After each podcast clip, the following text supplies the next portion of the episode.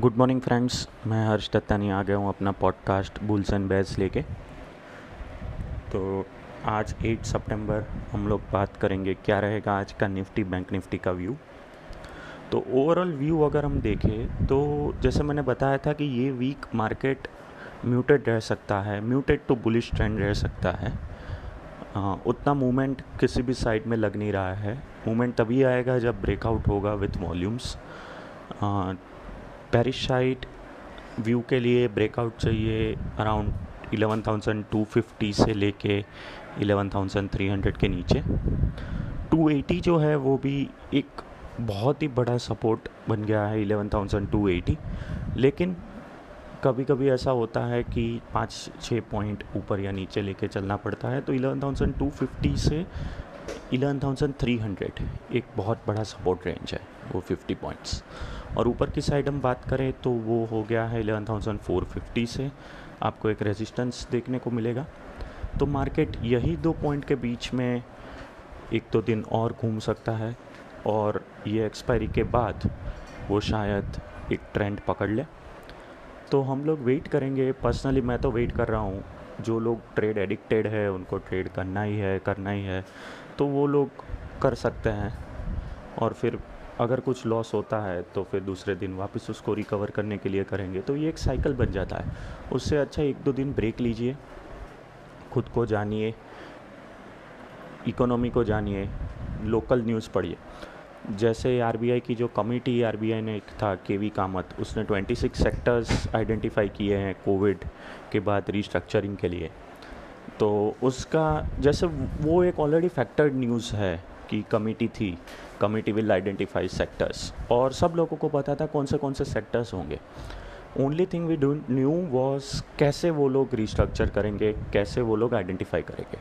तो we knew the sectors तो retailers के लिए यही एक रिक्वेस्ट हो सकती है कि ऐसे न्यूज़ के बाद जो मार्केट को ऑलरेडी पता है, उसके बाद उसके पीछे बाइंग करने मत भागिए।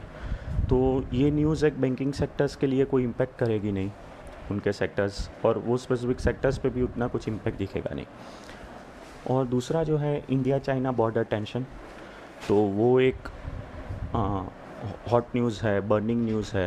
तो मार्केट अगर सेंटिमेंट्स पे आ सकता है वो न्यूज़ पे तो फिर थोड़ा फॉल देखने को मिल सकता है।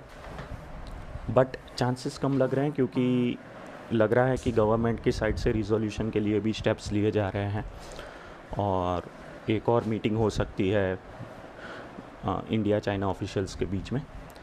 तो एक चीज़ और सीखने वाली ये रहेगी कि जब भी ऐसा कोई ग्लोबल टेंशन या ऐसा कोई टेंशन आता है तो मार्केट को एक टाइम लगता है सेटल होने में।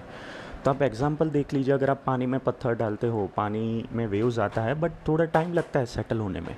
वे बड़ा वेव होता है फिर छोटा वेव छोटा होते होते होते होते टाइम लगता है उसको सेटल होने में।